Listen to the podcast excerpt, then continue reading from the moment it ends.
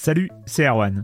Je me permets ce petit message avant votre podcast pour vous parler du festival Silence on Joue qui aura lieu le 25 mai prochain à la Cité des Sciences et de l'Industrie à Paris. De 10h à 22h, on vous prépare une journée qu'on espère passionnante avec des discussions, des débats au cœur même de la Cité des Sciences et une soirée mémorable dans un grand amphithéâtre. La billetterie est ouverte, le lien est dans la description des derniers épisodes et vous trouverez aussi un lien vers la programmation. C'est 20 euros pour la journée et la soirée, et si vous voulez juste passer nous voir en journée, il suffit d'une entrée classique pour la cité, c'est 13 euros tarif plein avec éventuellement des réductions. C'est la première fois qu'on organise un truc pareil et on espère vraiment que vous répondrez présente et présent.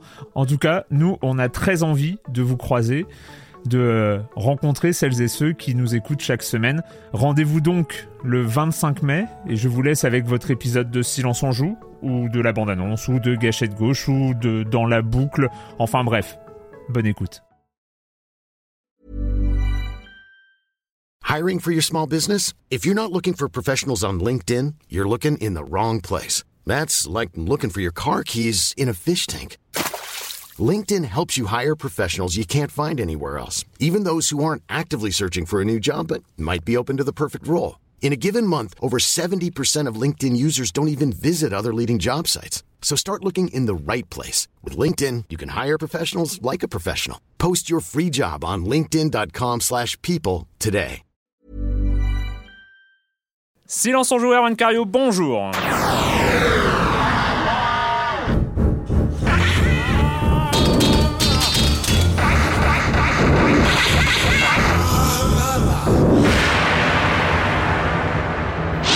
Au programme cette semaine, on va parler de Rock Boshers DX Director's Cut. Et oui, rien que ça. Heroes Emblem, c'est Hiroba sur mobile.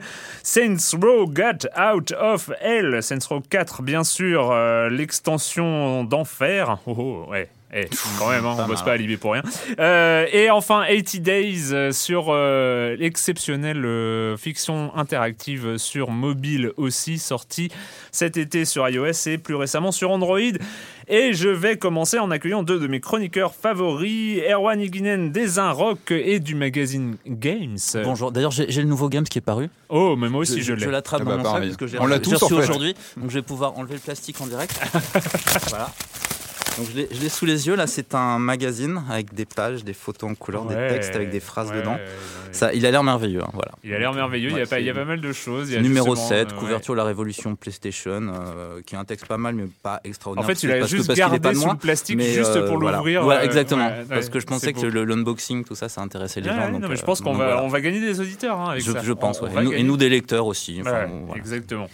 Et Patrick Helio du JDLI. Bonjour, Patrick. Bonjour, Erwan, bonjour. Et d'ailleurs, on va commencer avec toi, Patrick, avec euh, quelques jeux d'aventure. mais oui, parce que les, les, les temps sont bons pour les, les fans de jeux d'aventure. On est quelques-uns et il se passe plein de choses en ce moment. Alors j'ai retenu quelques, quelques news en passant, évidemment, euh, bah, qui font bien plaisir. Alors, moi, il y a un- une annonce qui est tombée hier. J'ai pas eu le temps de, de tester le jeu en question, mais ça va se faire. Je pense qu'on en reparlera peut-être la semaine prochaine. Et moi, ça m'a fait tout de suite tilt. Euh, c'est une compilation qui vient de sortir sur Steam. Ça s'appelle The MacVenture Series Collection. Alors MacVenture, c'est du lourd parce que c'est. C'est considéré comme un des pionniers du, du jeu d'aventure point and click dans le sens fort du terme. C'est-à-dire qu'on utilisait vraiment à l'époque l'interface du Macintosh pour mettre en scène donc un jeu d'aventure où on allait cliquer avec sa souris hop dans l'interface graphique. Et euh, donc ça vient de sortir sur euh, sur Steam. C'est une compilation. Enfin, ça- on peut les acheter euh, à l'unité ou sous forme d'une compile qui réunit les quatre titres emblématiques de cette série. Il y a quatre jeux de cette gamme MacVenture qui avait vraiment marqué les esprits au milieu des années 80, 84. Vraiment à l'explosion du Macintosh hein. et, euh, et qui sont intéressants parce qu'ils ont- ils sont dans des genres complètement différents. Alors le plus connu c'est Shadowgate. C'est Shadowgate, c'est une série qui a eu après euh, qui a eu euh, toute une histoire plus ou moins heureuse, hein, qui a été refaite il y a encore quelques il y a quelques mois, hein, qui est ressortie en version haute définition en fait, etc. Qui arrivait sur NES, sur les consoles, etc. Et Shadowgate, donc c'était plutôt de l'heroic fantasy. C'est vraiment le titre emblématique du studio. On a aussi Uni- Uninvited. Euh, qui pour moi est mon favori, ça c'est mon avis personnel, parce que lui il donne vraiment dans l'ambiance horrifique, euh, film d'horreur, avec plein de clins d'œil à la Hammer. hein. on, incarne un personnage qui se réveille euh, après un accident de voiture, il est, sa voiture est en vrac, son frère a disparu et l'aventure va être d'aller dans la, maison bien glauque juste à côté avec, qui le ciel est zébré d'éclairs, etc. On rentre dedans à la recherche de son frère et évidemment dedans, alors c'est peuplé de, monstres, de zombies et autres. Autre chose du même genre et c'est enfin, voilà, c'est mon petit favori perso de, de la collection et puis il y a les deux volumes de déjà vu déjà vu déjà vu je sais pas comment voilà, déjà, vu, qui vu.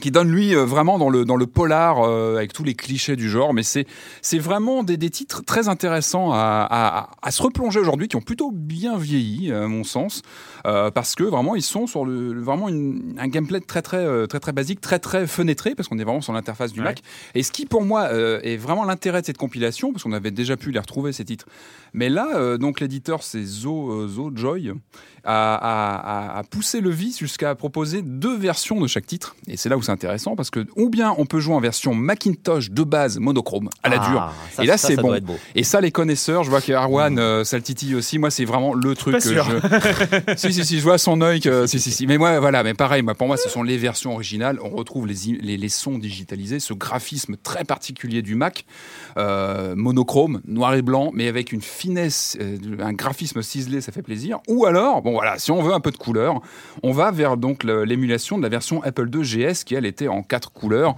Où là, on tendait plus vers les versions Amiga qui étaient sorties un petit peu après et qui sont pour moi euh, moins, on Ouais, n'a pas le même trop- charme. C'est trop moderne, Et- 86-87. Voilà, on- les magie, années, la les- magie est déjà passée. les années oui. 80 Ah, oui. s'arrêtent fin 86. On est tous d'accord Ouais, là-dessus. voilà. Mais en tout cas, voilà, une belle compilation. On en reparlera. Je vais la prendre en main là dans les heures qui viennent. et On en reparlera. Euh, toujours dans le jeu d'aventure cette semaine, il y a quand même un événement de, de taille parce que c'est le, le- le retour. Pareil, j'ai pas eu le temps encore de le, de le prendre en main, mais ça ne saurait tarder. Pareil, une question Grim Fandango. Hein, euh, Grim Fandango, c'est un des grands grands titres dans l'histoire du, jeu d'aventure à plusieurs raisons parce que euh, voilà c'est la tour de force signé Tim Schafer chez un des derniers jeux d'aventure chez LucasArts avec euh, ce que ça peut représenter. C'est un- il est Moi, il m'énerve Fandango parce que je suis, à chaque fois, je suis obligé d'avouer piteusement que j'y ai pas joué. Mais c'est Et pas grave. Ce Ça me semble être, être un trou béant dans ma culture ludique Eh ben, euh, que je, justement, je vais alors, m'efforcer de. De L'intérêt, remplir. c'est qu'aujourd'hui, justement, Double Fine, le studio de, de Tim Schafer, le ressort aujourd'hui. Donc, euh, il ressort sur PC, PlayStation 4 et PS Vita, donc en version remasterisée, donc avec visiblement des graphismes un petit peu rehaussés, un gameplay ajusté. Donc voilà, il faut absolument essayer ce jeu. Oui. C'est vraiment une date dans l'histoire du jeu d'aventure. des, des aides aussi quand on est trop nul avec les énigmes et tout ça. Alors, Oh, il y a- Ah, on va, on va a voir. Je suis pas sûr parce que ça fait aussi partie. Et puis. Et puis exactement, on a aussi des outils qu'on n'avait pas forcément en 98 et maintenant, voilà, c'est quand même plus simple. Et puis il faut sécher aussi sur les sur les énigmes. Ça fait Oh partie non, du. c'est Mais si, mais si. Non, il faut avoir le c'est- temps. Ah, il faut avoir le c'est temps. Je suis d'accord. C'est pas facile, mais ça fait partie du sel aussi du, du genre. Et puis une dernière chose, c'est l'arrivée dans les jours qui viennent de Life is Strange. Alors lui, c'est un jeu d'aventure euh, par épisode qui est signé par le studio Dontnod, un studio français qu'on avait euh, reçu il y a quelques années maintenant pour euh, Remember Me, leur jeu d'action euh, exactement deux ans. deux ans, hein, Oui, qui sortait en euh, janvier, chez Capcom à l'époque. Je pense presque jour pour jour deux ans. en fait. Oui, à peu près. Ouais. ouais. Et, et du coup, eux viennent au jeu d'aventure graphique par épisode. Euh, donc, on a vraiment hâte de voir ça de plus près. Ça sort dans le, le 30 janvier, je crois. Donc, c'est une question de jour. Et on va vous tenir, évidemment, informés de tout ça au plus vite. Et on a déjà des pros, du programme chargé pour les semaines à venir dans Silence on joue, ce Ah, qui fait faire. du bien car on va pas se mentir. en ce mois de janvier, c'est pas non plus la folie. Ah bon, Oh, il y a des belles choses. Il y a des non, belles mais il y a des on belles choses. On va en parler. euh, Il y, a, il y a des très belles choses, on va en parler. Euh, juste le com des com d'il y a 15 jours. Alors oui, j'en profite hein, pour, euh, pour m'excuser pour l'absence de Silence en jeu la semaine dernière, qui était une absence relativement imprévue. Euh, voilà, c'est une sorte de pas trop de programme, pas trop d'inspiration. Une virgule. Donc, euh, Une ouais, virgule voilà, une sorte de virgule. J'ai arrêté de dire que ça se reproduira plus parce que finalement, finalement, les gens vont ne me croient déjà plus hein, quand je, Ouais, je Ah oui, dis ça. c'est c'est grave. là. bah oui, oui, oui. Donc euh, peut-être que ça arrivera, mais en tout cas, la volonté, si on peut parler de notre volonté, en tout cas c'est l'intention qui compte, hein, on le dit bien, c'est bien de reprendre un rythme hebdomadaire pour, euh, pour Silence en Jeu.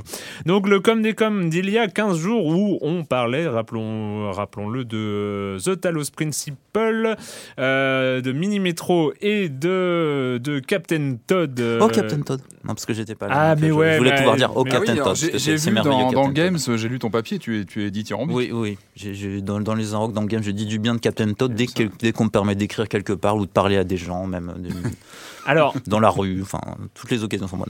Alors, le, le, le, fait est que j'ai, euh, bon, je me, je sais pas, j'ai pas un profond respect pour Todd euh, d'une manière générale. Enfin, pourquoi Qu'est-ce que Je sais pas. Je trouve ce champignon inexpressif. c'est voilà, j'ai, je, je, je n'ai que très peu d'empathie pour Todd. Et, non, mais je l'avoue, c'est comme ça. Et donc, j'ai dû peut-être sous forme de colibet me moquer gentiment de de, de, de, ce personnage. Et là, et là, grand mal m'en a fait parce que il y a eu tous les supporters de Todd qui se sont déchaînés. Bon, peut-être pas tant que ça, mais euh, notamment Ryoben hein, qui dit je m'inscris sur le forum et en faux pour le commentaire sur Todd.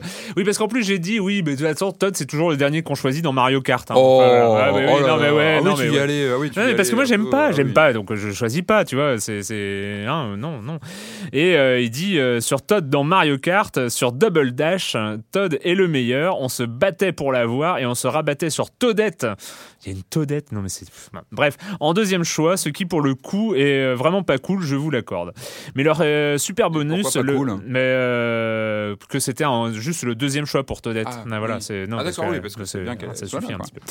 Mais leur super bonus, le Golden Champi, était bien pratique et il me semble qu'il y avait une plus grande probabilité de choper des champis, même assez bien placés. Bref, sur double dash, Todd est le best perso ever. Voilà, donc je suis obligé hein, de corriger mon, mon assertion. Hein, voilà, il y, a des gens, il y a des gens qui choisissent Todd euh, sur euh, Mario Kart. Hein. Bon, voilà. Euh, Gandalf 81 qui dit vous et puis il y a, d'autres gens qui ont protesté hein, sur sur Todd. Je sais pas, je sais pas pourquoi. Une espèce de coming out des gens qui ont des passions pour Todd depuis des années, qui n'osaient pas, le dire. Exactement, qui étaient un peu larvés quelque part. Et là, tu as tu as mobilisé toute la communauté. C'est ça, c'est ça. Je, je, je, comprends pas. Gandalf 81 qui dit vous avez bien vendu Mini Metro. J'attendais j'attendrai qu'il sorte en version définitive pour sauter le pas. J'ai envie de jeter un coup d'œil à The Talos Principle, même si j'ai l'impression que le jeu est prometteur dans ses idées mais maladroit dans leurs applications. Et j'ai lu et entendu pas mal d'avis, certains criant au génie, d'autres au très bancal, mais je trouve le jeu encore trop cher, 40 euros au passage, euh, pour pouvoir m'y essayer. Bon, le jeu est qu'à 40 euros, c'est pas non plus une somme euh, rédhibitoire. Euh, après, oui, c'est vrai que de toute façon, il y aura des soldes, hein, si vous pouvez attendre. enfin, Mini Kenshin qui me fait une remarque, hein, donc petite question, est-ce que tu pourrais s'il te plaît, mettre le nom du jeu testé par Monsieur Fall dans l'article ou sur le forum. Mille merci. Et c'est vrai, c'est vrai, ça fait des, des, mois que je me dis que c'est un manque. Et donc, je, vais, à partir d'aujourd'hui, c'est promis, rajouter le nom du jeu chroniqué par Monsieur Fall dans l'article et dans les forums de Silence on Oula, 2015, c'est. Oui, y a ah non, mais, non, mais même, c'était idiot. On citait les jeux vidéo, ah on citait pas le, jeu de plateau. C'est ma faute, mm. c'est complètement con. Euh, voilà, non, juste un mot sur euh, Captain Todd. Parce que euh, il y a deux semaines, on avait Yann et, et Corentin, bon, qui étaient plutôt emballés, mais pas non plus dithyrambique et j'ai l'impression que toi tu es euh... Oui, c'est, t'es, passé de l'autre côté en fait. Oui, non, c'est la, c'est, la grande passion de ma vie là maintenant, la, découverte. Il a un t-shirt. Ouais, quasiment. Enfin, faut, faut, que je trouve ça. Non, mais je sais pas. Je trouve ça. Enfin, je trouve ça merveilleux comme exemple de level design à partir de pas grand chose. Euh, un personnage qui a pas de qualité, qui sait rien faire, qui sait pas sauter et. et mais ça, ça fourmi d'idées, c'est en même temps une parfaite économie de moyens, puis il y a ce monde kawaii euh, fou, comme ça, que j'adore aussi. je, je, suis complètement sous le charme, en fait. De Donc, euh, Treasure euh, Explorer, non, c'est ça Treasure Explorer. Je plus, bref, Treasure Tracker. Tracker. Et puis, il y, a aussi les, les, niveaux bonus qui sont repris de Mario 3D World, qui est et je trouve que c'est une espèce de revanche de Toad, que ce soit à son tour maintenant de parcourir ces niveaux-là. Et ici, il ne peut pas sauter, il sait rien faire, mais c'est pas grave, il y arrive quand Le second couteau qui C'est un peu la, revanche des petits, comme ça. C'est bien. C'est politique, en fait, comme jeu. Ah, mais voilà, mais c'est. Ah, voilà. C'est ça. C'est ce qu'on avait. On peut mettre ça en parallèle au résultat des élections grecques. En fait, c'est une tendance de janvier 2015. Captain Toad, les élections grecques, voilà, c'est le, le, retour du peuple. D'accord. Voilà. Ok. Non mais ça me va, ça me va vraiment comme explication. Euh, on va commencer, on va commencer avec alors qui va en parler, je ne sais pas. On va voir euh, Rock Bashers DX Directors Cut, un retour moderne dans les années 80.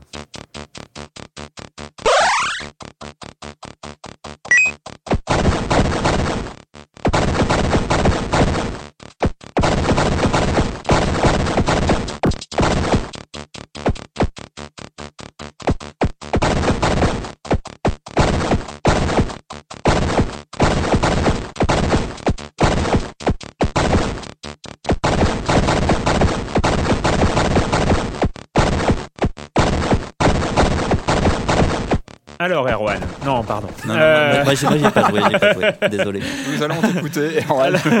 Alors, ça a l'air Patrick. bien ce jeu. Patrick, euh, Oui. ouais, j'ai pas joué, j'ai vu les vidéos Tu n'es pas le seul, je crois que. et, et j'ai cru à, à une sorte de réadaptation, euh, réadaptation euh, d'un jeu des années 80, enfin un truc Eh ben, qui pas ressort. vraiment. Ah ouais, non, pas Euh, c'est- vraiment. C'est plus compliqué, plus simple que ça en fait. Fil- Moi, c'est mon coup de cœur hein, des dernières semaines. Je suis tombé dessus par hasard sur le PS Store euh, fin décembre. Voilà, on- je cherchais. Je suis tombé sur ce titre. Enfin, je- comme dans les années 80, je tombe sur une jaquette marrante avec un perso. J'y tiens, qu'est-ce que c'est? Allez hop. euh, bon, je regarde un petit peu les, les reviews sur le net et là, je vois qu'il se passe un truc.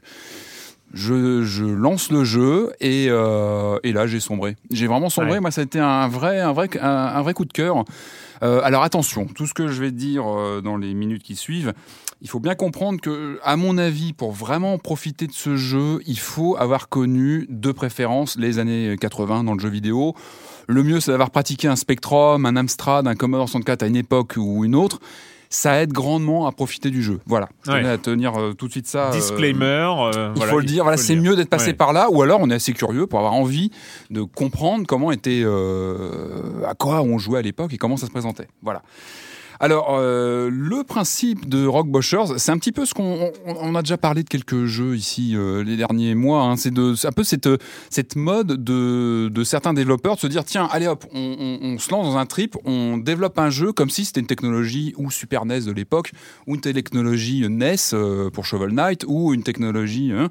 Là, les- les- les- le studio est parti sur la technologie du ZX Spectrum. Alors, Spectrum, c'était le, le fameux ordinateur de Sinclair, euh, d'une vedette incontournable en Angleterre, un peu moins en France, mais qui est vraiment un micro emblématique du tout début des années 80 et qui a vraiment un look très particulier est à plus ou l'écran. moins emblématique que le ZX80 C'est différent parce que Il est venu après, c'était Ouais. déjà, un- monstre de puissance. Ah ouais, par bah rapport, ouais, voilà, le ouais. 80, il est essentiel dans l'histoire, si tu veux, mais Ouais. en termes de gameplay, le Spectrum, il a tellement Mm. eu. C'était vraiment en, en Angleterre une plateforme très très répandue, avec un, un, un fourmillement de jeux. Enfin, Ah oui, mais c'était vraiment incroyable. l'époque où euh, aux États-Unis il y avait le crack euh, du jeu vidéo. On Mhm. était en plein crack. Et Les personne- consoles, les ouais, consoles ouais. se cassent la figure, et les micros, il y a une émergence euh, en Europe aussi. Ouais. euh, voilà, Surtout en Europe. hein, euh, Surtout en Europe, le Sinclair explose, l'Amstrad va arriver dans les mois qui viennent. En tout cas, voilà. Ils avaient tous leur personnalité graphique. Rien qu'en voyant les images, on savait si c'était du Commodore 64, du Spectrum ou Eh de ben, l'Amstrad. quoi. Exactement, et c'est là où ça fait très fort. Le Spectrum était plus fin, mais il y avait moins de couleurs. Exactement, souviens 16 couleurs. Alors voilà,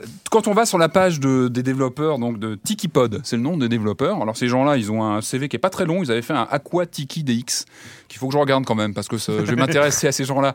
Et là, en fait, sur leur site web, il y a une promesse. Il y a une promesse de euh, les gars, on va vous vendre un jeu. Ça va être une, une comment dire une expérience Spectrum avec 15 couleurs à l'écran et euh, avec tout ce que tout ce qu'on a pu vivre à l'époque sur le Spectrum. Bon, pourquoi pas Je prends le jeu, je lance euh, l'appli sur la PS4 et là le jeu m'attrape immédiatement. C'est-à-dire que première image lorsqu'on lance le jeu, c'est un écran présentation. Vous savez, quand on chargeait une cassette sur Spectrum avec le bzzz et un bruit strident qui faisait mal aux oreilles, on a ça à l'écran de sa Et- et- PS4. et T'es obligé de le regarder pendant une demi-heure avant de jouer pas ou- obligé. non Alors justement, on a cet écran, on a cette image qui s'affiche peu à peu, euh, une image de présentation en quatre, ouais, une dizaine de couleurs, mais qui est très fadasse, très ZX Spectrum. Fadasse, mais en même temps qui a cette personnalité, comme tu disais bien, Erwan, avec ces couleurs très qu'on remarque immédiatement. Et donc on a ce chargement qui se met en route, et un compteur. Et alors là, il y en a euh, deux minutes. C'est quand même plus rapide qu'à l'époque. Et on peut le sauter. hein. Pour les petits joueurs, on peut appuyer sur X arriver sur le jeu. Mais les vrais, les vrais, les vrais qu'on connu n'appuient pas sur le bouton X. Attends, d'ailleurs, ça, ça débloque un petit, un petit, euh, un petit succès. Donc c'est Oh plutôt là rigolo. là, ça me rappelle, ça me rappelle cet écran de chargement d'Arcanoid sur Commodore 64. Ça mettait 15 minutes à se Et charger. parce que moi, fois. je me rappelle que sur Amstrad, on avait les lignes qui, de l'image qui prenaient déjà 10 minutes à s'inscrire une Ouais. par une. Enfin, c'était un supplice, mais un, un délicieux supplice parce qu'on attendait la partie après. Et on retrouve déjà ça avant même de lancer le jeu. Boum, on est en plein euh, Spectrum. On a ça à l'écran. Enfin, ça, ça surprend. On est quand même sur PS4. On a un écran euh, plus ou moins plat de, des années 2010 et on a ça à l'écran. Ça fait plaisir. C'est- c'est- Chargement. marrant parce que les- on peut penser que les ados de maintenant, dans 20 ans, quand ils auront des, des imitations des, des écrans de mise à jour de logiciels internes de la que- Xbox ou de la PS4. Alors c'est la grande question, Erwan. Effectivement, est-ce qu'ils auront ce charme qu'on a aujourd'hui de se replonger dans ces jeux qui étaient des pionniers? C'était vraiment une époque pionnière. Bon, je vais pas faire le vieux combattant qui parle de de ces années-là, mais j'ai un attachement à tout ça. Et en tout cas, voilà, c'est Bah oui, bah, tu, sais, on- tu sais, dans 20 ans, ils joueront à des jeux sur des écrans. Non, mais tu te rappelles les écrans Ouais, les, les écrans, gens avant, euh, ils, jouaient sur des ça. écrans. Enfin. bon, bref. Ouais. Ça fait peur, mais, euh, mais, euh, mais en tout cas, voilà. Donc ce jeu se lance, on a la présentation Spectrum, ça fait, on arrive sur un menu et là la musique se met en route. On est vraiment dans une ambiance. Ils ont vraiment respecté à la lettre la réalisation du ZX Spectrum, donc ça a déjà très bon point. Et puis après, on lance le jeu et là, on retrouve vraiment euh, ce qui faisait le sel de ces jeux-là de l'époque, c'est-à-dire qu'on pouvez aller voir sur internet, voir déjà des captures du jeu. Hein, c'est pas très beau quand on a un regard de 2015 dessus. En revanche, quand on a joué à ces titres-là, on a la fibre de ce qu'étaient euh, ces, ces titres. Et on s'y retrouve immédiatement. Pour faire simple, on est sur dans une aventure qui se passe dans un 19e siècle, je crois, un petit peu euh, euh, alternatif, où on est en pleine conquête de l'espace. Euh, une princesse anglaise part euh, comme ça sur la planète Mars pour conquérir des nouvelles planètes, et ça se passe mal sur place, elle se fait embarquer. On est dans tous les poncifs du space opéra, et ça fait plaisir. Ça fait aussi partie du, de l'univers de ce genre de, de- de production. Et donc, on, on incarne cette princesse qui se retrouve prisonnière de ces, de ces mines où elle va devoir s'échapper et, et remonter et repartir sur Terre. Donc voilà, ça c'est le, le pitch simple et, et simple, hein, de, qui est très très, qui qui tenait très bien sur une jaquette cassette de l'époque euh, en quatrième de couverture. Et alors le jeu, en quoi, il se présente vraiment en vue aérienne. On est dans, dans des, dans des mines où on doit explorer comme ça, avancer. Euh, c'est un jeu qui se joue avec les deux sticks de la manette PS4. Il se joue aussi sur PS Vita. C'est là où on se dit bon. On est sur une techno à l'écran très ZX Spectrum, mais il y a quand même l'acquisition d'un gameplay d'aujourd'hui avec deux sticks, tout ça qui n'aurait pas forcément été facile à l'époque, avec deux joysticks euh, quick-shot branchés sur le Spectrum, il fallait les mettre en ligne, enfin compliqué. on joue avec les deux sticks. Tu avais des, des sticks à ventouses, on pouvait peut-être les. Ah, on ça- pouvait. Que c'était jouable. quoi. Et, et tu sais qu'il y avait eu, euh, moi je me rappelle, le Indiana Jones sur Atari 2600 se jouait avec deux manettes par exemple en Ah même temps, une pour l'inventaire. Bon, il y a eu des expérimentations à l'époque, mais là voilà, on, on est en 2015, donc en 2014, on, on, on y va franchement, parce qu'il est sorti. J'ai euh, décidé en de fin pas t'interrompre du tout. hein. C'est voilà, Continue. Bon, je euh, Donc voilà, ça se joue avec les deux sticks. Donc en gros, on a le stick gauche pour diriger son petit personnage à l'écran, on explore ses mines, etc. Et le stick droit permet, une fois qu'on a attrapé une arme, de tirer. C'est un tir euh, directionnel en Ouais. dehors, en- selon le- l'impulsion qu'on donne Et sur on le joue qui refait euh, Donc on joue une princesse Ah qui oui, essaie de voilà, s'enfuir de ses mines. Oui. Voilà, donc alors très franchement, on ne la reconnaît pas bien la princesse à l'écran, sortie de la page de présentation du jeu. Et ça aussi, ça aussi, c'est c'est très relatif à ces jeux de l'époque, c'est que on nous faisait rêver avec quelques pixels vaguement Ouais, dessinés à l'écran. ouais, ouais. Et là, on se retrouve là-dedans, c'est-à-dire qu'on se fait son film, c'est-à-dire qu'on joue cette princesse. On est dans des niveaux. euh, pour situer le gameplay, on- moi j'ai ressenti plusieurs inspirations. Euh, j'ai pensé à Smash TV euh, pour le côté justement tir directionnel. Je sais pas si vous vous rappelez de Smash TV. euh. On avait plein d'ennemis à l'écran. On avait un tir euh, directionnel comme ça. On a un peu de gauntlet pour l'appréhension des niveaux. C'est-à-dire qu'on a des niveaux avec des clés pour ouvrir telle porte euh, qui vont ouvrir un accès à un couloir qui donne une clé verte qui permet d'ouvrir. Donc il y a tout, tout ça, on l'avait un petit peu dans Gauntlet. J'ai aussi beaucoup pensé à Boule d'Ordage parce qu'on a des niveaux où on doit creuser pas mal dans la roche et on doit faire attention aux bombes qui explosent, etc. La Et vidéo m'a fait beaucoup penser à Boule a du boule d'ordache. Même si on n'a pas cette logique de choses qui nous tombent sur Ouais. la figure, mais euh, on a pas mal d'ennemis à combattre, il y a des, des zombies, des choses comme ça. Et puis, euh, moi, j'ai pas mal pensé aussi au jeu Les Goonies, hein, sur, euh, qui était à l'époque sur euh, 8 bits aussi, qui était sorti, qui était contemporain du film. Ah bah oui, ça fait 30 ans, oui, on peut le dire, on- disons-le, ça fait 30 ans. Et qui était aussi pas mal, euh, qui se jouait pas mal sur des mécaniques comme ça, d'aller chercher une clé, ouvrir un passage, euh, faire des, passages. Donc voilà, le gameplay tient sur ses fondamentaux et, euh, et alors ce qui marche très très bien, c'est que euh, il est d'une difficulté retorse. Et là aussi, on rejoint euh, les codes de l'époque où les jeux étaient plutôt moches, où il fallait pas mal imaginer des choses pour que ça marche. Et il y avait souvent un niveau de difficulté assez assez musclé pour justement avoir une durée de vie qui s'étale. Et moi, je vous, j'ose même pas imaginer le nombre de- d'heures que j'ai déjà passé dessus parce que parce qu'il accroche ce jeu. Il accroche parce que il y a ces mécaniques. euh, Il a un super level design. Alors ça se voit pas forcément comme ça quand on voit les écrans euh, hein, sur une capture d'écran. C'est pas très beau, mais il y a une. euh, Mais je trouve qu'ils sont super bien foutus. C'est-à-dire qu'on passe pas mal de temps. Il faut apprendre à les à les négocier au fur et à mesure des niveaux qu'on avance. On, on doit faire face à des difficultés de plus en plus compliquées. Euh, on a des, monstres qui nous courent après, euh, comme dans Gauntlet, hein, on avait des monstres de plus en plus euh, collants qui nous courent après.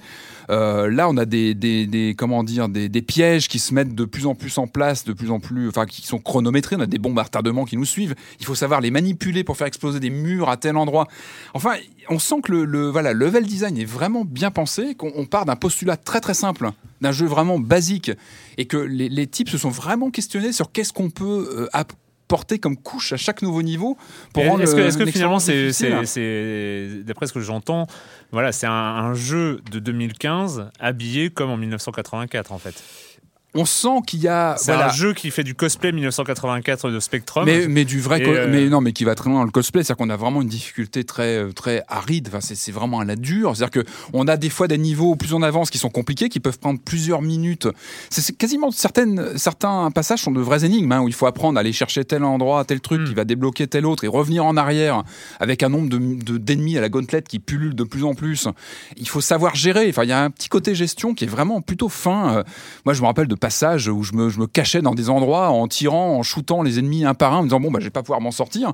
Et on vit ces moments comme on les vivait sur un Spectrum ou un Amstrad à l'époque où on se faisait tout un monde sur quelques, quelques visuels à l'écran. Et ça fonctionne. Alors, alors peut-être que voilà, je pense que j'ai aussi peut-être un terrain un peu propice à ça. Je pense qu'il y a aussi il y a, un petit côté euh, Proust parlait très bien de ça, de la Madeleine de Proust que tout le monde connaît. Proust parlait aussi de ces ces choses qu'on vivait, le narrateur dans la, dans la recherche, qui, qui à un moment, en, en tapant dans une dalle euh, dans l'hôtel de Guermantes, qui est comme ça, qui est projeté dans des univers, qui, dans des sensations qui lui échappent. Euh, là, moi, c'est peut-être plus la Madeleine, et je me baffre de Madeleine. C'est une recherche. Que moi, je veux expérimenter ça, et quand on télécharge ce jeu, c'est pour ça. On sait ce qu'on veut chercher. On veut se reprojeter là-dedans, dans, ces, dans ce, ce look and feel euh, 8 bits, aride, mais qui en même temps, enfin, il y a, y a- y a- y a- il y a un truc, il y a un univers, il y a une richesse. Et vraiment, encore une fois, c'est- c'est c'est très malin au niveau de la façon dont les niveaux sont, faits.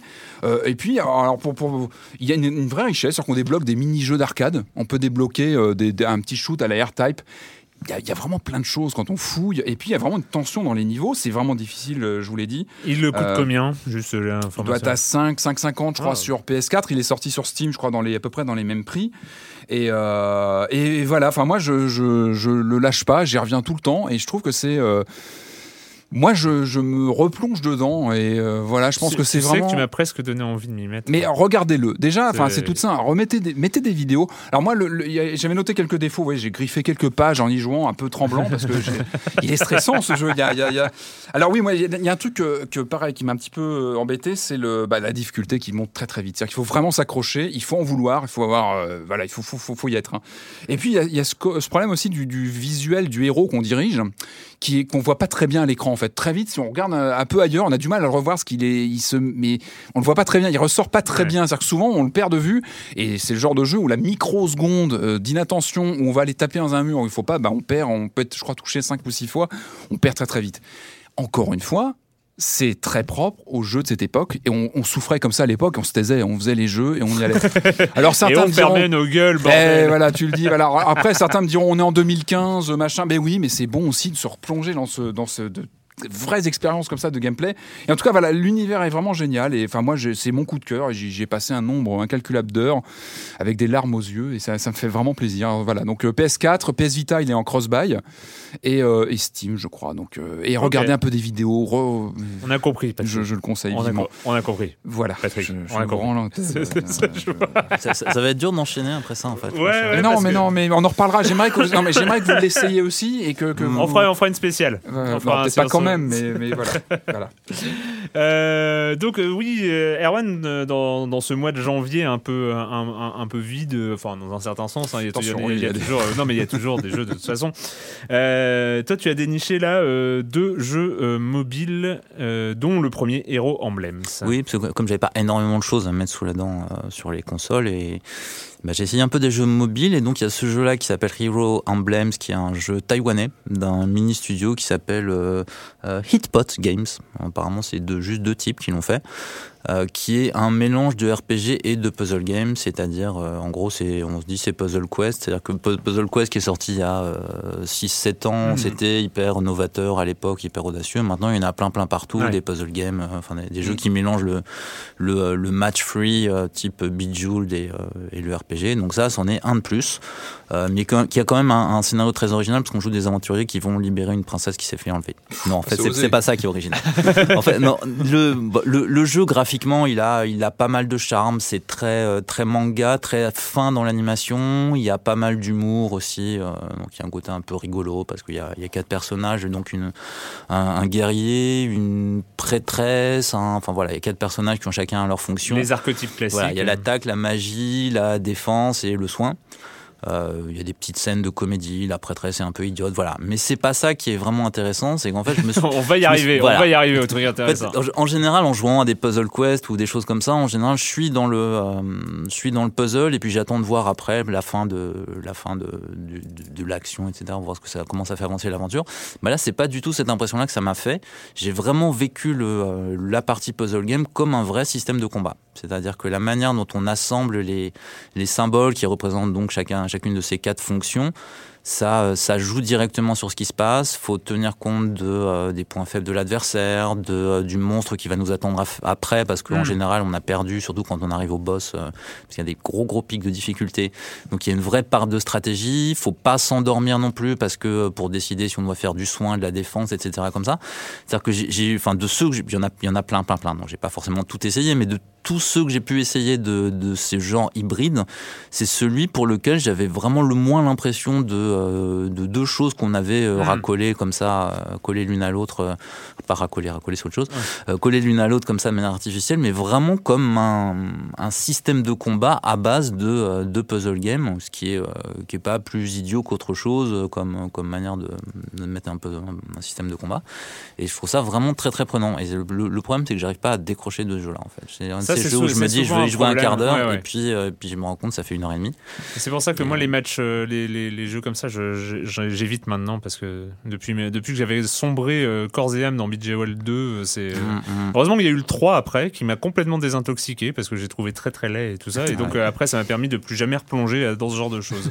Mais là en plus ça c'est un- Et d'échapper du coup à Candy Crush Saga aussi, Ah oui, que je n'ai ouais, pas touché. Non, parce que ça, ça n'a rien à voir avec Candy Crush Saga. Là, il y a la part de hasard, mais c'est vraiment, enfin, on joue quoi. On Et c'est dans un, c'est euh, free-to-play ou c'est un- c'est- Non, justement, c'est là, Ah. c'est la grande différence avec beaucoup de ces jeux-là, c'est qu'en fait, il est payant, il coûte, euh, il coûte 3 euros au départ, et il y a toute l'aventure euh, pour ça qui est assez longue parce qu'il y a des pics de difficulté, il faut faire pas mal de grinding, de leveling pour progresser. et- Ah au, bah, dé- au début, au début, j'avais pas compris. Au début, je perdais tout le temps contre le boss, et je me suis dit non, non, on va prendre les vieux réflexes, on va se dire qu'on est dans un Dragon Quest ou un jeu comme ça, on va partir dans la forêt, attaquer des monstres et ça. progresser un petit peu. Et là, hein. ça passe, ça passe un peu mieux. Sinon, il y a aussi les gestions des compétences, mais comme moi, en fait, je suis pas assez intelligent et que j'ai pas, voilà, je préfère faire du leveling euh, bête et méchant et, et ça passe comme ça. C'est bien.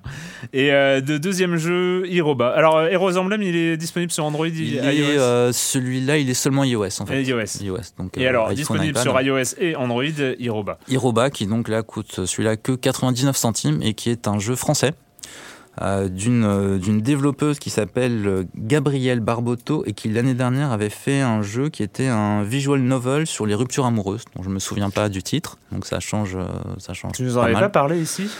Je me souviens plus. Je Non, sais que je j'avais fait un ouais. truc sur le site des Enrocs. Alors est-ce que j'en avais parlé ici? Euh, Je sais plus trop. Euh, là, en fait, c'est vraiment un puzzle game euh, qui, qui évoque un petit peu Color Zen pour ceux qui ont pu euh, qui ont Mm. pu y jouer, qui est un jeu un jeu iOS, DS, Wii U, enfin voilà, qui est sur pas mal de plateformes. L'idée, c'est qu'il y a des des formes qu'il faut remplir d'une couleur donnée. Euh, voilà, sauf que là, la différence, c'est que cette fois-ci, les couleurs, on les mélange. Donc, je vais tenter une explication à laquelle personne ne va rien comprendre. Vas-y. Donc, on a des. euh, Je me rappelle qu'on avait eu une explication sur Oui. Oui, et- oui, c'était voilà. terrible. Ouais, c'est voilà, j'avais rien compris. Donc là, on a, on a des cases blanches au milieu desquelles il y a un petit point de couleur. Et il faut que la case ait la couleur euh, du petit point. Sachant que les cases sont les unes à côté des autres, que quand on met une couleur, parce qu'on a trois couleurs au départ, sachant qu'on met, met une couleur sur une case, toutes les cases adjacentes prennent cette couleur, Ouais. et que quand, une, quand on met du jaune sur du rouge, euh, ça fait du orange, etc. Et donc ça se mélange. Donc il faut un petit peu réfléchir, parce que sinon on se retrouve avec des trucs qui se mélangent, on se retrouve avec du violet là où on veut du bleu, etc. Voilà. Donc ça, on n'y comprend rien, mais en fait c'est très simple. Et à quoi servent les points? Les points à indiquer la couleur que doit avoir la case à l'arrivée. Ah. C'est-à-dire tant, tant qu'on a un point qui n'a pas la même couleur que la case, c'est pas bon. D'accord. Bah si, oui, oui. j'ai- Ouais. Mais sauf, sauf que quand tu cliques sur une case, du coup, tu as 9 cases qui prennent. T'as- euh, Non, parce que c'est pas 9 cases, c'est des formes. Il y a un nombre de cases différentes. euh, D'accord. Voilà. Donc, mais en général, il y en a 3 ou 4, donc faut pas, faut pas se rater. Euh, sachant que c'est quand même un puzzle game. Enfin, moi, j'en suis qu'au début. C'est plutôt un puzzle game gentil. Euh, même si, euh, même s'il y a un nombre de, euh, un nombre de coups différents pour débloquer la suite, c'est quand même plutôt un puzzle game agréable. c'est un, petit casse-tête. On, Ouais. on réfléchit un peu, mais on avance. Il y a une musique un peu, un peu zen, etc. Et voilà. Et moi, ça, me- ça marche plutôt bien sur moi, parce qu'encore une fois, comme j'ai dit tout à l'heure, je suis pas très intelligent. Et donc, les, les puzzle games gentils, c'est vraiment bien pour moi. J'ai l'impression d'avancer. Je suis content de moi. Et puis, il y a une musique euh, qui, qui me réjouit, qui me dit c'est bien. Et T'as fait The Talos. Principle? Pas encore, non. Ouais. Il paraît qu'il faut que je fasse ça, mais il non, pas- mais il est pas gentil. Il est pas gentil. Ah, ouais, Enfin, non, au bout, de, au bout de, de, de 20-50 niveaux à peu près, ça commence à être euh, hmm, Mhm. bien. Bah, je, vais, je, vais, je vais essayer ça. Je l'ai insulté, Je, hein. je vais refaire un peu alors. moi, j'ai déjà insulté mon ordinateur hein, là-dessus. Euh, ok, et donc ça, euh, un peu moins d'un euro. Un et peu bah, moins d'un euro, et puis ça, ça, ça les vaut. hein. ah bah, Ça très les bien. vaut. On peut essayer. Eh bien, c'est l'heure de retourner dans l'univers euh, subtil et, et délicat de Saints Row 4 avec God of Hell. Has this ever happened to you? Sucked into hell to marry Satan's daughter? Then you need Saints Row Get Out of Hell, the latest and greatest standalone expansion follow up to the blockbuster game about saints, Rose, and the Roman numeral 4. Is that not normal? This game has it all. Witness a heroic tale of how Johnny Gat himself ventures into hell to save the President of the United States from marrying Satan's daughter. Get the must own title that you didn't know you absolutely needed in your life until right now. Fly like a majestic hell angel. Hang out with historical figures like Vlad the Impaler, Blackbeard the Pirate, and fictional ones like William Shakespeare from all those movies about poems and love. Use dozens upon dozens of hell-related weapons, Neo superpowers, and brutal takedowns inspired by real martial arts moves. Alors, on fait partie déjà de ceux qui étaient tombés dans le Saints Row 4 euh, édition originale. Euh, donc, euh, monde ouvert, GTA-like, mais complètement euh, Dingue. déjanté. Enfin, Ouais. De, Saints de- Row de 3 moins déjà. en moins, des- en fait. Du, le le Voilà. 1 était vraiment du GTA-like, mais Ouais, façon guerre des gangs. de- premier Et après, le 2 un peu moins, le 3 un peu moins. Et à chaque épisode, on s'éloigne vraiment. Et là, de- le Mais dé- 4, ouais, euh, voilà. déjà le 3 euh, c'était avait commencé à s'imposer avec un vrai ton à lui et le 4 Ouais. est parti complètement dans le dans le côté barré ce qui lui donne une personnalité propre et on peut là difficilement le en, par- par- en parler comme d'un clone de GTA mais d'un monde ouvert déjanté au possible et ça va pas s'arranger avec Mm. euh, l'extension qui arrive où on nous envoie en enfer. Ouais, parce que là, en fait, ce qui, ce qui sort, c'est qu'il y a- il y, a deux versions pour les nouvelles versions PS4, pour les consoles PS4, Xbox One. Il y a un pack qui contient euh, le Saints Row 4, qui est baptisé euh, Re-Elected, avec ses DLC, si j'ai bien compris. Ouais, Enfin, c'est ça, c'est ouais. plus Patrick qui va le dire, parce que c'est lui qui.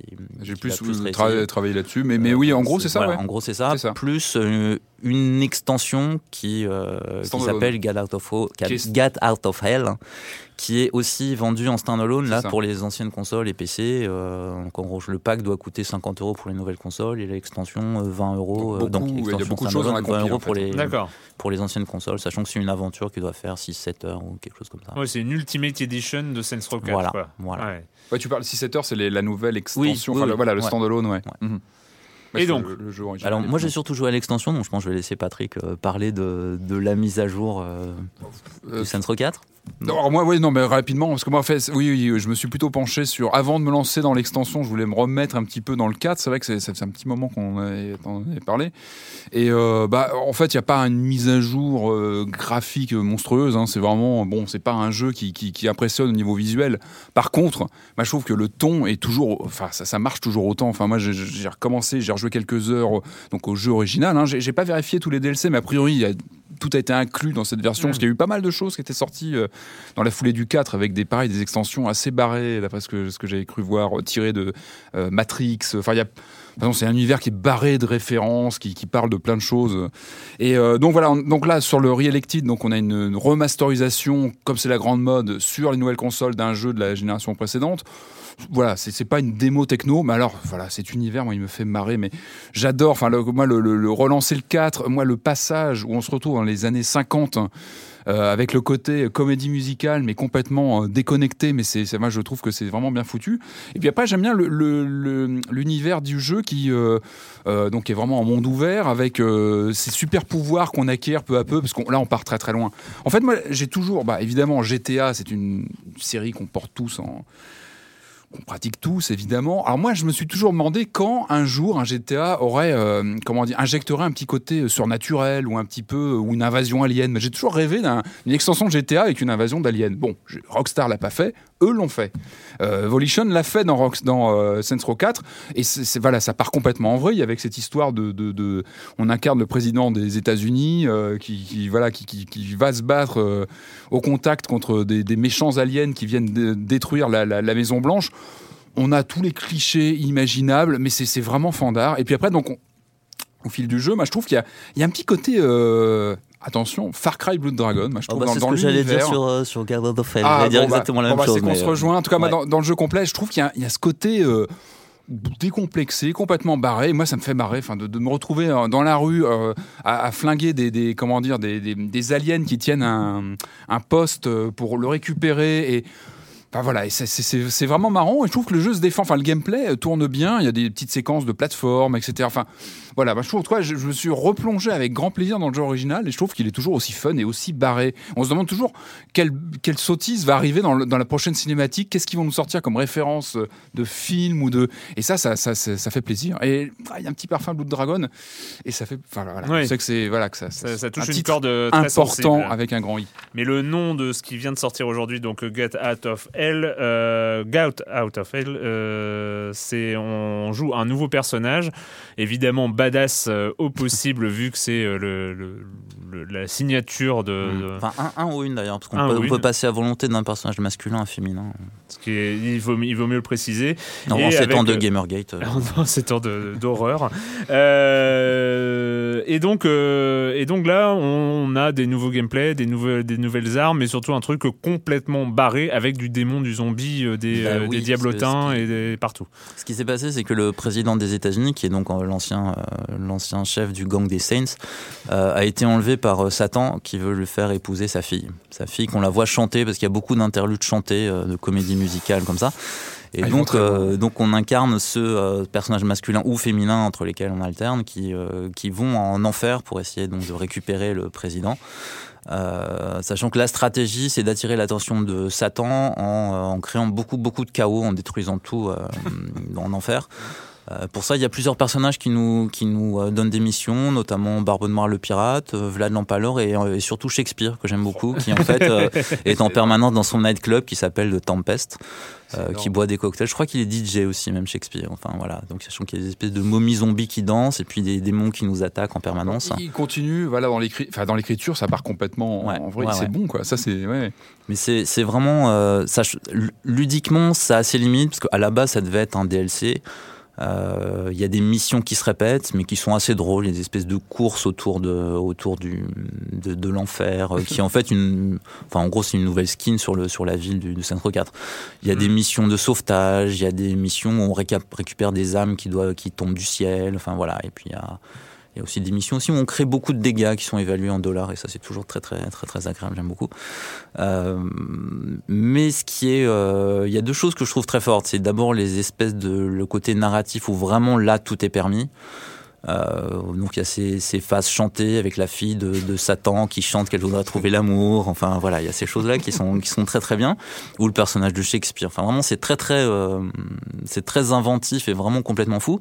Et c'est pas uniquement euh, c'est pas uniquement du récit et après on fait n'importe quoi parce qu'il y a même ludiquement je trouve ça assez fin. Ça peut peut-être surprendre parce que euh, voilà, en termes de précision de jeu, c'est pas totalement Ouais. ça, on va dire, par J'ai beaucoup aimé la vidéo du, euh, du, du fauteuil de salon Oui, euh, avec les mitraillettes et les missiles.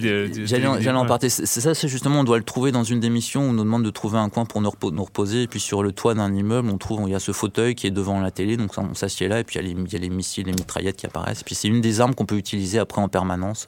Il y a ça, il y a le- aussi le lance-grenouille explosif qu'on peut utiliser. Oh, bien. Donc c'est des, des choses très très très intéressantes et euh, évidemment on gère nos pouvoirs, euh, courses, différentes attaques et vol surtout parce qu'on vole énormément et il y a un vrai plaisir dans ce jeu simplement à se déplacer, à voler. Il y a un côté presque, ça, ça peut paraître paradoxal parce qu'on dit que oui c'est imprécis, etc., que c'est vaguement buggé, etc.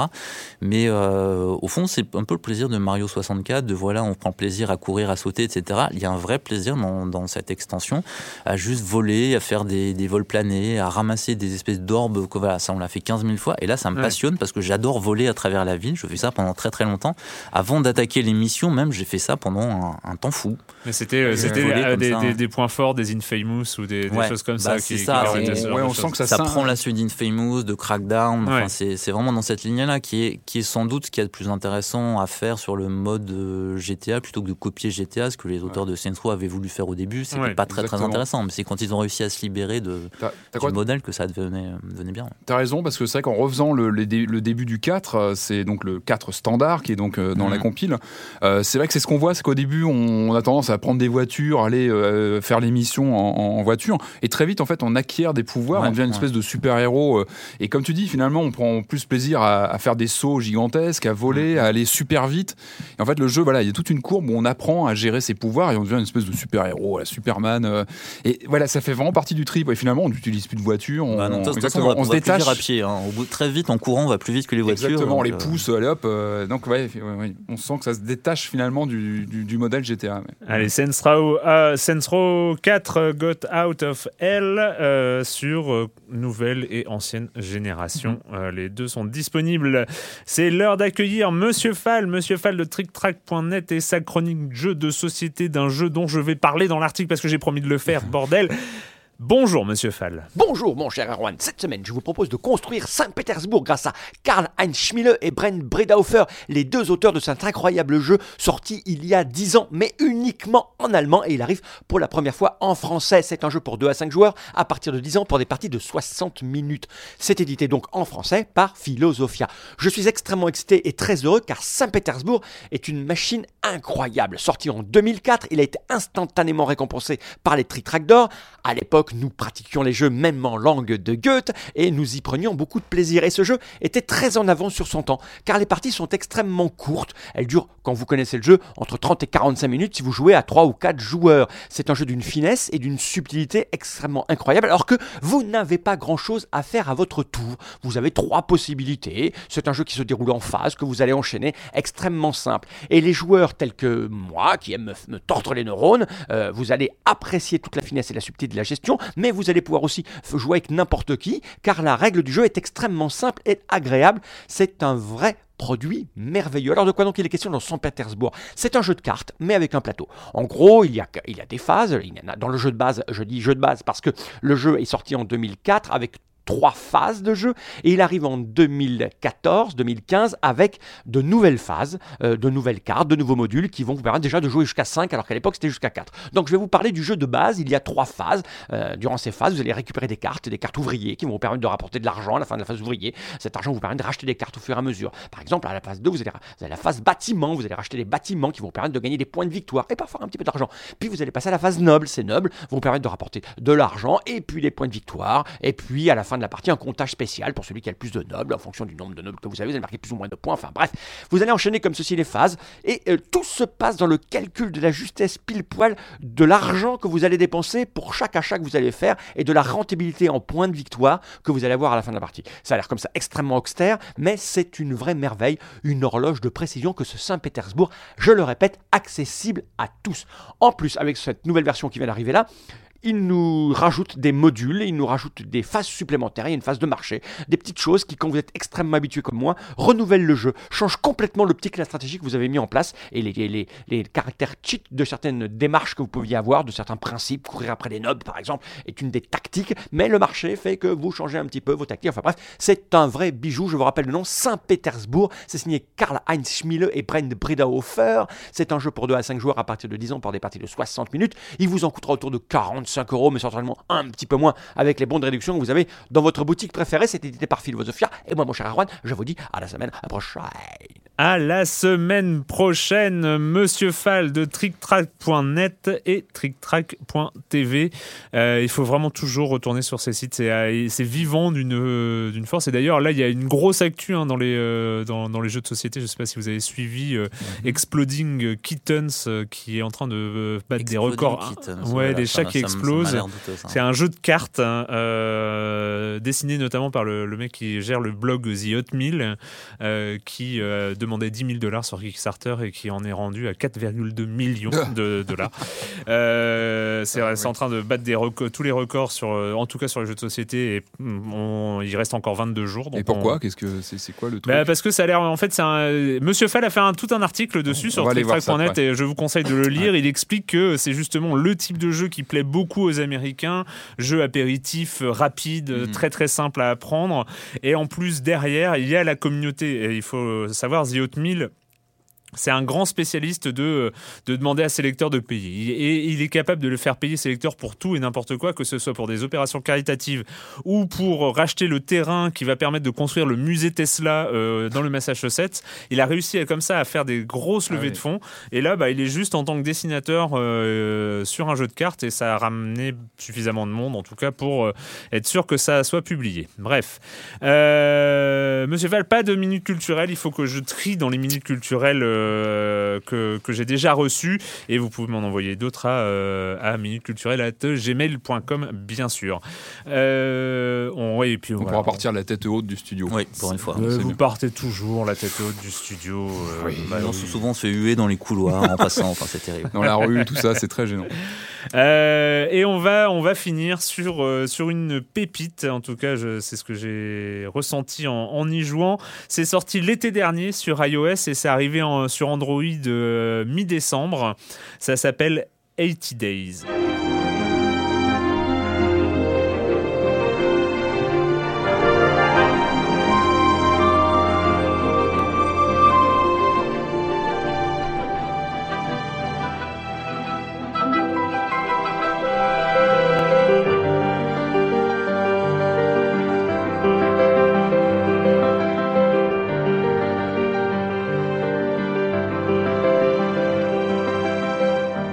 80 Days, 80 jours en, français, euh, est une adaptation libre, on va dire, du roman de Jules Verne, Le Tour du Monde en 80 jours, Le Tour du Monde en 80 jours, qui mettait en scène, rappelons-le, Phileas Fogg et son fidèle passe-partout.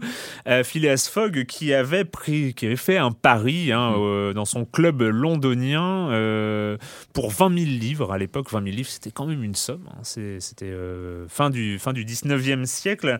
de faire le tour du monde en 80 jours. Donc Paris.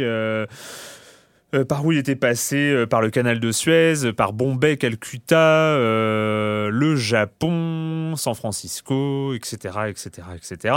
Il avait fait son petit voyage et à l'époque, voilà, c'était c'était Jules Verne. On était en période coloniale, alors voilà, c'était il y avait le voyage. C'était beaucoup sur le Ouais. voyage, c'était l'exotisme parce que évidemment faire le tour du monde en 80 jours à la fin du 19e siècle, c'était pas donné à tout le monde. Même le tour du monde tout court, même voyager quelque part, c'était pas donné, c'était donné à pratiquement personne. Donc il y avait cet exotisme euh, réel et puis un exotisme teinté de paternalisme colonial quand même parce qu'il allait euh, visiter euh, tout le Commonwealth notamment et puis euh, des, des- des contrées éloignées et, et un peu voilà oui le, le- le bon le, bon garçon civilisé qui va qui va voir les, les- les gens un peu moins. Et donc donc voilà on, on part de cette base là mais 80 Days, c'est autre chose. 80 Days part de ce principe-là. Il faut faire le tour du monde en 80 jours. Nous, on joue le rôle de passe-partout.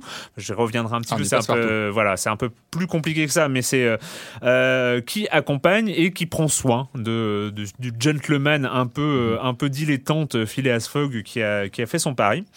Et, puis il va falloir, euh, il va falloir faire ce tour du monde. et d'abord, d'abord, grosse originalité du jeu en choisissant par où passer, parce que le- la contrainte du voyage de- du tour du monde en 80 jours version Jules Verne n'est pas une contrainte ici. C'est-à-dire, est-ce qu'on va passer par le canal de Suez ou prendre le transsibérien et aller euh, rejoindre Vladivostok? Est-ce que une fois passé par Nice, est-ce qu'on va aller à Athènes, Istanbul et puis euh, rejoindre euh, rejoindre la Géorgie pour reprendre côté transsibérien?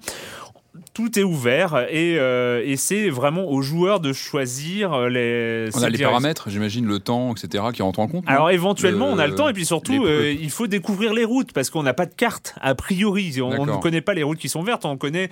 Alors quand on arrive dans une ville et qu'on ne sait pas par où aller après, où, y a, où ça va pas dans la direction, il faut aller visiter la ville, rencontrer des gens qui vont nous dire ah oui là il y a un train ou il y a, y un service de voiture pour aller à telle ville et là sur la carte du monde ça indi- indique euh, et puis évidemment il y a les discussions avec les capitaines de bateaux, les capitaines de, de montgolfières, de euh, euh, tout ça avec euh, pendant qu'on voyage, pendant les jours où on voyage, on peut discuter et puis certaines personnes en discutant on- vont, vont nous ouvrir des voies mais pour les semaines suivantes enfin en- ou de, de direction où on n'est pas. Ce qui fait que comme ça les, les- les- les parcours à travers le monde s'ouvrent au fur et à mesure du jeu, au fur et à mesure des discussions.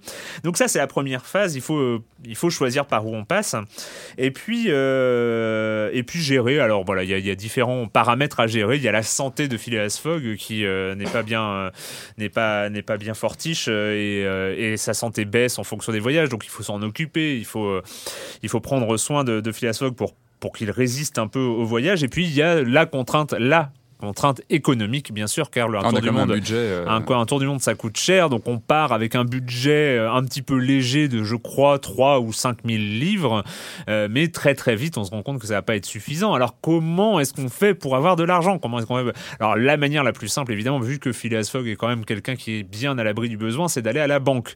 Sauf qu'à l'époque, ils n'avaient pas Internet, ils n'avaient Ah. pas le réseau. Donc, euh, quand, quand, quand tu viens et que tu dis bonjour, j'aimerais bien 5000 livres pour poursuivre mon périple, il vous dit mais pas de problème monsieur, Vous le temps, qui que, le temps qu'on fasse venir les 5000 livres, vous les aurez d'ici 5 jours.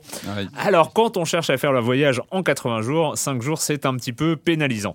Là, qu'il faut Euh, préparer à l'avance, c'est- c'est point de chute ou comment Alors, euh, comment en fait, un Encore- des- une des manières bah, qui est assez classique dans, dans, ce type de, dans ce type de jeu avec les, les, les trucs commerciaux, c'est évidemment d'acheter quelque chose à un endroit qu'on va revendre beaucoup plus cher. Ouais, commerce, quoi. Euh, beaucoup beaucoup plus cher à un autre endroit donc euh, et c'est ça aussi qui va contraindre notre voyage c'est-à-dire que si on trouve un objet qui euh, qui vaut très très cher à Bombay et ben c'est pas le moment d'aller direction Moscou hein. Ouais. voilà c'est il faut parce que on sait très bien qu'avec les sous que ça va nous rapporter à Bombay on va pouvoir gagner des jours alors que à Moscou on sera obligé d'aller à la banque bref ça c'est tous les éléments de gameplay. C'est par euh, c'est les, les- les éléments de gameplay, mais c'est finalement est-ce que c'est ce qui est le plus intéressant euh, dans 80 jours? Alors le challenge est évidemment de finir en 80 jours. Je vous préviens sans doute lors de votre première partie de 80 jours, vous n'y arriverez pas et par bonheur quand même, le jeu ne s'interrompt pas au 80e jour ou au 81e parce que je ne sais plus très très bien euh, les calculs en fonction des fuseaux horaires. Euh, bref, le jeu ne s'arrête pas et puis on peut rater son pari mais arriver, euh, à bon port euh, quand même. Sachant que euh, ben, une des forces incroyables de ce jeu, c'est la narration, parce que il s'en passe des choses euh, pendant le voyage et euh, à chaque pendant les pendant les périples d'ailleurs, parce qu'il y a les, beaucoup de périples durent 1, 2, 3, voire euh, quand on fait Suez-Bombay, euh, Suez-Bombay c'est euh, c'est 7-8 jours je crois, ou quand on fait la traversée du Pacifique à partir du Japon pour aller à San Francisco, ça prend ça prend c'est- quelques jours aussi, quelques semaines, donc donc il s'en passe. Mais ça se présente comment visuellement Alors c'est une fiction, visuellement c'est une fiction interactive, donc c'est beaucoup Mhm. beaucoup de lecture. Ça se présente un peu comme un, pour ceux qui sont pas familiers, c'est un livre dont vous êtes le héros, Mhm. euh, où il y a différents choix, sachant que c'est extrêmement bien mis en scène. L'interface d'une classe, d'une élégance vraiment rare. C'est des petits détails, c'est des petits détails tout cons, mais par exemple, on a un texte et puis là, on doit choisir entre trois options. Donc, avec son petit doigt, on clique sur une option et là, toutes les lettres de cette option dont, dont on vient de cliquer, bah hop, bougent et se réassemblent pour rejoindre la fin de la, la suite du texte. C'est des petits détails graphiques comme Mhm. ça qui sont absolument exceptionnels. On joue évidemment avec la map monde, il y a des personnages, il y a des, euh, des dessins sur chaque ville qui sont, euh, qui sont sublimes par euh, à plat de couleurs, bichromie, c'est c'est superbe. Oui, pardon. donc, uniquement en QCM le gameplay en fait. Ça repose uniquement sur du QCM. du QCM et le, et, et le commerce et les et, les- le commerce, ouais. et le commerce et Ouais, les choix de les, du- choix de destination et- etc. Et mais sachant que ce qui devient passionnant finalement c'est l'écriture car on sort complètement euh, alors, il faut savoir que le, le Tour du monde en 80 jours du 19e siècle, façon Jules Verne, laisse la place à un univers euh, rétro-futuriste façon steampunk. Mhm. Euh, c'est-à-dire qu'on va euh, au début, bah, on prend le train, mais même dès le début, c'est-à-dire que euh, dès le début pour faire Londres-Paris, eh bien on prend le train sous-marin euh, qui euh, traverse la qui traverse la Manche euh, sous la mer. Et en fait, on est dans cet univers steampunk un peu à la Miyazaki et, euh, et, et ce genre de choses où on va avoir des oiseaux mécaniques, où on va prendre des éléphants mécaniques aussi euh, en, en Inde. Et euh, c'est comme ça un univers assez euh, assez étonnant. Et puis dans chaque voyage, le, son- euh, ou chaque ville euh, dans laquelle on s'arrête, il y a des histoires. C'est euh, c'est pas seulement euh, tout ne tourne pas autour de ce défi. Il y a des en- rencontres, il y a des, des, des, des- des petits scénarios, des micro-scénarios dans le, dans le voyage Suez-Bombay. Par exemple, j'ai fait la rencontre, on joue passe-partout, et donc j'ai fait la rencontre d'une jeune fille qui se trouvait être une, écrivaine de, de, de livres d'horreur, euh, d'aventure horreur, au grand désarroi de son père, qui lui aussi est sur le, le bateau, et qui, qui trouve que franchement, pour une, euh, pour une demoiselle, elle ferait mieux d'être ingénieure euh, que, euh, que de se vautrer dans ses, dans ses romans à, à deux balles. Alors sachant que oui, parce que le, le père ne dit pas elle ferait mieux de se marier, parce que l'univers de 80 jours est aussi un, un univers ultra égalitariste, en ces temps de Gamergate dont tu, Mhm. dont tu parlais. Euh, aux commandes de, de- de- du, du scénario, on trouve la... Alors j'avais noté, j'avais noté son nom quelque part, je vais, je vais retrouver ça. Euh, en fait, on...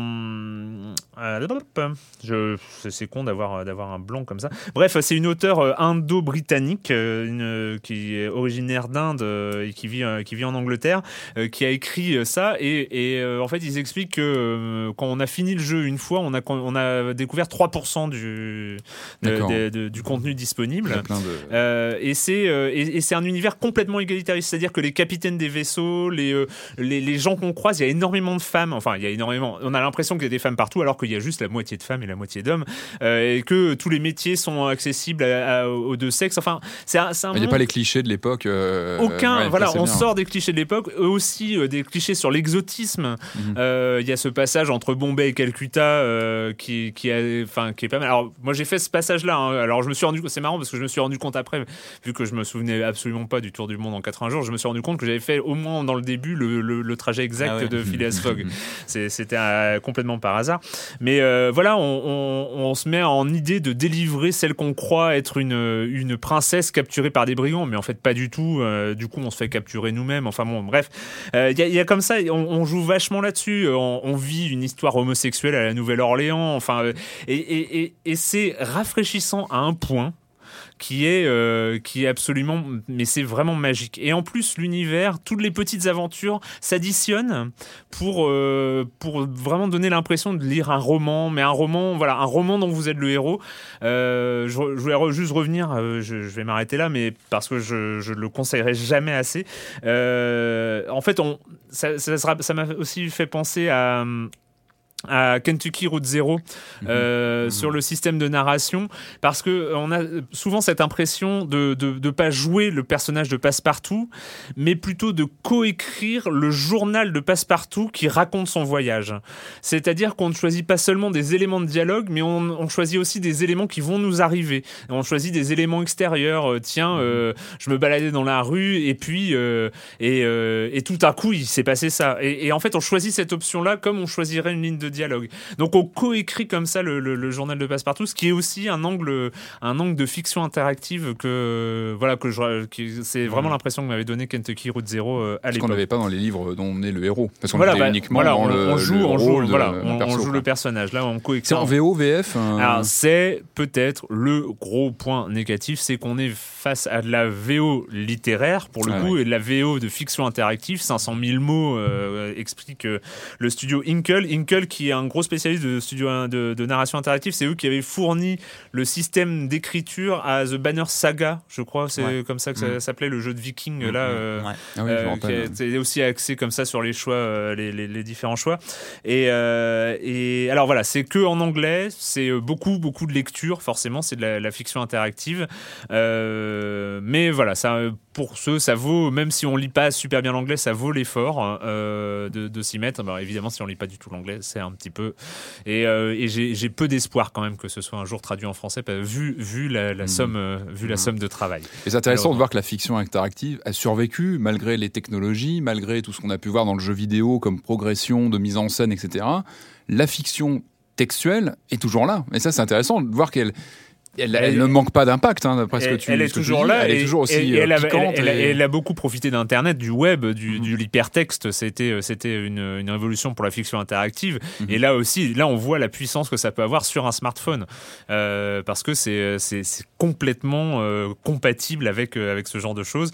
En plus, euh, c'est, euh, LTD est complètement compatible aussi avec les voyages, avec, euh, enfin, avec les transports en commun, avec ce genre de choses. On peut se faire euh, une partie, euh, 10 minutes, euh, un petit voyage, un petit choix, euh, tout Ah ça. oui, ça marche par session courte aussi. Ah oui, oui, ça marche. ça donnait l'impression à que c'était plutôt un truc qu'on se laissait emporter pendant, pendant longtemps. Bah, c'est pas- les, deux- c'est les deux. Mm. Euh, écoute, c'est Bah, absolument les deux. C'est euh, moi j'ai joué dans les deux conditions et ça et ça se passe et ça se passe très bien. Voilà, et c'est entre alors je sais pas si c'est en c'est 3,50 à 5 euros, ce qui est absolument donné pour pour ce jeu. Je je l'affirme. Voilà. Hein, c'est dit.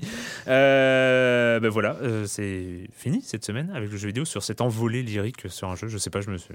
Mais non, mais ça fait plaisir de voir que tu t'es, que ça- ça- ça- tu t'es fait euh, emmener par ce jeu, visiblement. Exactement. C'est fini pour cette semaine avec le jeu vidéo et la question rituelle à laquelle vous n'allez pas échapper. Et quand vous ne jouez pas, vous faites quoi? Patrick Ah bah moi cette semaine je vais vous parler d'une revue euh, qui s'appelle Schnock. Alors Schnock, comme son nom peut l'indiquer et euh, comme son surtitre le, le signale, c'est la revue des vieux de 27 à 87 ans. Voilà, bon bah tout est dit. Euh, non mais c'est vraiment très bien. Alors pour tout vous dire. Moi, je l'avais feuilleté jusqu'ici. C'est vrai que je l'avais, je, je l'avais vu en librairie. Je l'avais, je l'avais feuilleté. Je trouvais ça intéressant. J'ai trouvé. Et euh, en fait, un, un ami m'a prêté cet exemplaire du tout dernier numéro là, qui vient de sortir, je crois qu'il y a quelques quelques semaines, avec un Jean-Paul Belmondo euh, fier en, en couverture. et, et là, bah, là, moi, c'est moi, c'est le numéro qui m'a fait complètement sombrer. Et euh, moi, je vais suivre de très très très près cette revue. C'est très très bien fichu au niveau des, des sujets. Donc, on a tout un dossier sur sur Belmondo avec plein de photos, plein de de points sur ces différents films, etc. Et puis, euh, c'est quand même important, on a une longue interview fleuve de, de Roger Moore quand même, hein, sur le sur Ah, euh, vu, le oui, sujet oui, oui. d'amicalement vôtre. Et euh, alors l'interview est, est passionnante. Et ce qui est vraiment intéressant, c'est qu'on voit que les, les gens qui écrivent euh, les articles connaissent parfaitement de quoi ils parlent. Ça, ça fait plaisir. Euh, on voit notamment que le, le- le fameux doubleur Claude Bertrand de Roger Moore est cité. Voilà, c'est des choses qui sont pas souvent faites. Et ça fait bien plaisir de voir que voilà que la personne qui interviewait Moore en parle en préambule. Mais c'est Voilà, c'est- c'est c'est là où il dit que c'est le quatrième meilleur James Bond. Non, Ah non, c'est autre chose. Ah non, c'est sur une sortie d'une autobiographie. C'est c'est. Non, non, là, on est vraiment sur une sur l'interview sur euh, sur amicalement vôtre. C'est vraiment passionnant, ce qui revient sur les origines, comment ça s'est passé, comment il travaillait avec Tony Curtis. Donc c'est évidemment euh, super intéressant. Après, il y a un petit un petit best-of des, des, des épisodes où là, pareil, c'est super bien écrit. On a une petite sélection, toujours avec des toujours des, petites- petites pointes euh, où on sent que les, comment dire les, rédacteurs connaissent très très bien le sujet et voilà il y a plein de sujets vraiment intéressants la maquette est, vraiment chouette c'est un côté rétro et en même temps c'est d'aujourd'hui et voilà je, je recommande Euh, voilà c'est vraiment à suivre ça vaut 14,50€ mais Franchement, ce numéro, moi, je le conseille vivement. Il faut vraiment le voir. Il est, il est vraiment très, très bien. Avec donc Belmondo en couve. Et c'est, euh, c'est vraiment très, très bien. Moi, je vais suivre ça, Schnock, de très, très près maintenant. Erwan. Euh, moi, j'ai commencé à regarder une nouvelle série américaine qui s'appelle Man Seeking Woman. Euh, qui est c'est une série comique des épisodes de 20-25 minutes. C'est l'histoire d'un jeune homme en fait qui voudrait rencontrer une fille qui cherche l'amour qui a été un peu traumatisé par une rupture sentimentale. Et c'est une série qui est pas exactement réaliste qui est plutôt euh, fantasmatique phobique euh, névrotique tout ce qu'on veut voir avec une espèce de burlesque bizarre qui va très très loin. Je vais spoiler un peu le premier épisode. D'abord, le personnage, on- sa sœur lui organise une blind date avec une jeune fille de, de Scandinavie qui se trouve être un troll, mais vraiment un troll. C'est-à-dire que voilà, un animal, enfin une créature qui mesure un mètre à peu près, et qui va finir par le mordre dans un restaurant. Il la, tête, il la traite de troll, euh, tout le monde il doit s'excuser. Enfin, c'est terrible. Euh, la séquence suivante du même épisode, il est invité à une fête chez son ex et en arrivant, il se rend compte qu'elle, il se rend compte qu'elle a, qu'elle vit avec quelqu'un. En fait, il est assez triste. Euh, donc il voit un ami qui lui dit oui, oui, il s'appelle Adolphe. Il dit, ah oui, Adolphe comme Hitler? Oui, mais c'est Hitler, c'est Hitler. Et c'est donc effectivement Hitler qui a, dans cet épisode, finalement n'est pas mort, qui a 126 ans, euh, qui apparemment est très fort en karaoké. Euh, il est dans un fauteuil roulant, il fait des blagues un peu sur l'Holocauste, qui met un peu mal à l'aise le personnage principal, qui se trouve être juif par ailleurs. Euh, voilà, il y a une espèce de truc où quand on regarde, on ne sait pas si on doit trouver ça drôle, on ne sait pas trop où ça va. Et c'est assez frappant comme ça. Il y a eu un deuxième épisode depuis qui était un peu plus inégal comme ça, mais je pense que c'est vraiment une, série à suivre. Man ça s'appelle Man Seeking Woman. Et ça vient de, de, démarrer là. Je crois que le troisième épisode doit passer là les prochains jours. Et ben pour ma part, j'ai commencé l'écoute d'un tout nouveau podcast. Euh, on parle souvent de, de podcasts parce qu'on a des participants, euh, notamment ZQSD, euh, qui viennent euh, ici même à, à Silence on joue. Et là, j'ai eu l'information que des auditeurs, enfin des gens des personnes qui se trouvaient être des auditeurs de, de Silence on Joue par, euh, ont lancé leur propre podcast qui s'appelle What the Duck, qui en est à son troisième épisode, euh, dont deux épisodes, un podcast mensuel plus des hors-séries. Donc ils en ont déjà fait deux plus un hors-série euh, consacré à l'année 1985. Ah, donc j'ai appris ça oui, récemment. On est voilà sur sur podcast culturel, très jeux vidéo et et voilà, ça fait plaisir en tout cas de voir un un, nouveau venu euh, dans, dans, cette galaxie sympathique des, des podcasts. est-ce, que c'est des gens qui étaient nés en 85 euh, il y en a. Il y en a. Oui, euh, En tout cas, c'est des gens qui connaissent très bien le jeu vidéo. c'est voilà. C'est euh, non, non, on va suivre ça de près. Ouais, on va suivre ça de près et et je ne pourrais que vous inciter à aller voir à quoi ça ressemble sur whattheduck.fr et et puis voilà. Et nous, on se dit à la semaine prochaine. Si si si si, la semaine prochaine, promis. ici même pour parler de jeux vidéo. À la technique, c'était Marc Quattro. Ciao.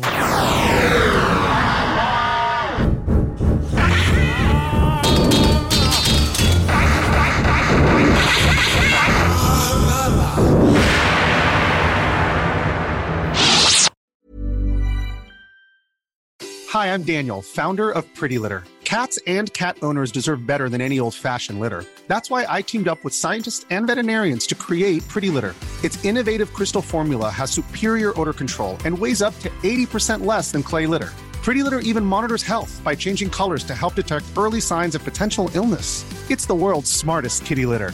Go to prettylitter.com and use code ACAST for 20% off your first order and a free cat toy. Terms and conditions apply. See site for details.